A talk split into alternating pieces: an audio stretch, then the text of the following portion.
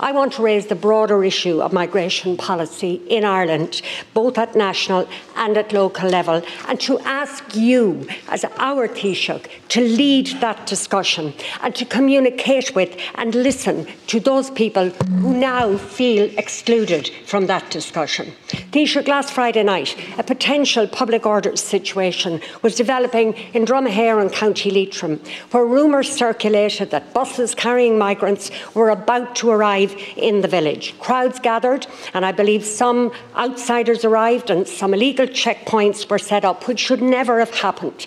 The concerned residents of Dromahair called the Gardaí, and 90 minutes later, two Gardaí, who I believe are covering most, if all, of North Leitrim, arrived as soon as they could. Now, as it turned out, no bus arrived and the situation dissipated. And while I will raise the issue of Garda resources with Minister McEntee later, I now want to ask why did this happen?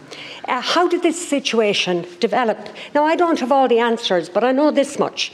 A few weeks back, I met with concerned residents in Dromahair when the department wrote informing them that 155 IP applicants would arrive in their village. I contacted the department asking for support for a village that has no community centre, whose national school has an emergency application in for two additional classrooms, where they are fundraising for a decent surface for their pitch, and where their medical centre is already chock a block full. And Taoiseach, I got no response. Nothing. Yes, thanks to Minister O'Gorman, the department is now meeting them. But that's after Friday night. That's putting out fires, Taoiseach. That is not proactive migration policy. So I'm asking you today Will you speak openly and honestly to the Irish people? Will you fill that policy vacuum? Will you articulate clearly what your mi- migration policy is and give people a sense that you and your government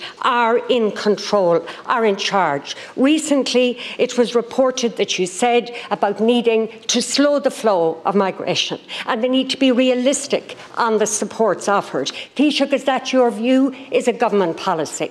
And crucially, will your government really work proactively with communities like Dromahair concerned residents who told three TDs at a meeting last Sunday they will be first in line to help to support and integrate families who may arrive in their village. But they need to be assisted, they need to be enabled and have their community capacity built to do so.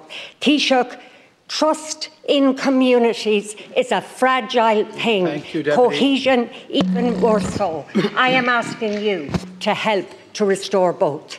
Thanks very, very much, Deputy. I, am aware of the situation in Dromahair. I've been briefed about it, but only today, and, and I don't want to uh, comment on it in detail um, in case I don't have all the facts. But I am told uh, that a community engagement team has been set up um, and that they've been engaging with Deputy Feighan, with you, and with Deputy Kenny uh, in an effort to uh, set out uh, exactly what is happening uh, and what is not happening uh, in Dromahair.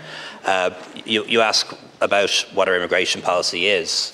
Um, and our migration policy is, and let me be as clear as I can be. And sometimes it's difficult to be clear because this isn't a straightforward thing. There are different types of migration and different types of migrants. The situation is that anybody who is a UK or Irish citizen has a right to live in this country. Uh, anybody who is an EU or EEA citizen has a right to live, work, study, uh, and do business in this country, just as we can in all of their countries too. And that's what it means to be part of the European Union. Uh, and I think the advantages of that outweigh uh, the disadvantages manifold, and people have voted that way in referendums on many occasions. When it comes to anyone else, in order to enter the country, uh, they require a visa. It might be a work visa, it might be a student visa, um, it might be a work permit, and of course, um, vetting occurs uh, in those instances. Uh, separately to that, uh, we have people who arrive from Ukraine under the Temporary Protection Directive. Uh, they have a right to be here under European law. We do our best to accommodate them as best we can, and the right to work and study too. And then we have people who uh, arrive in a regular manner and under international law, just as is the case in Italy and in Britain and in France and in America. they can apply for protection and our job is to assess their application as quickly as possible, uh, give them legal status uh, if they're entitled to it. If they're not, uh, to issue a deportation order and ensure that's enforced. That is our migration policy. Um, And I know it's not simple, I know it's not straightforward, but it can't be uh, because life isn't straightforward and the world isn't straightforward. And there are different people coming from different countries for different reasons. Uh, but that is, that is the policy that, uh, that we have, Deputy.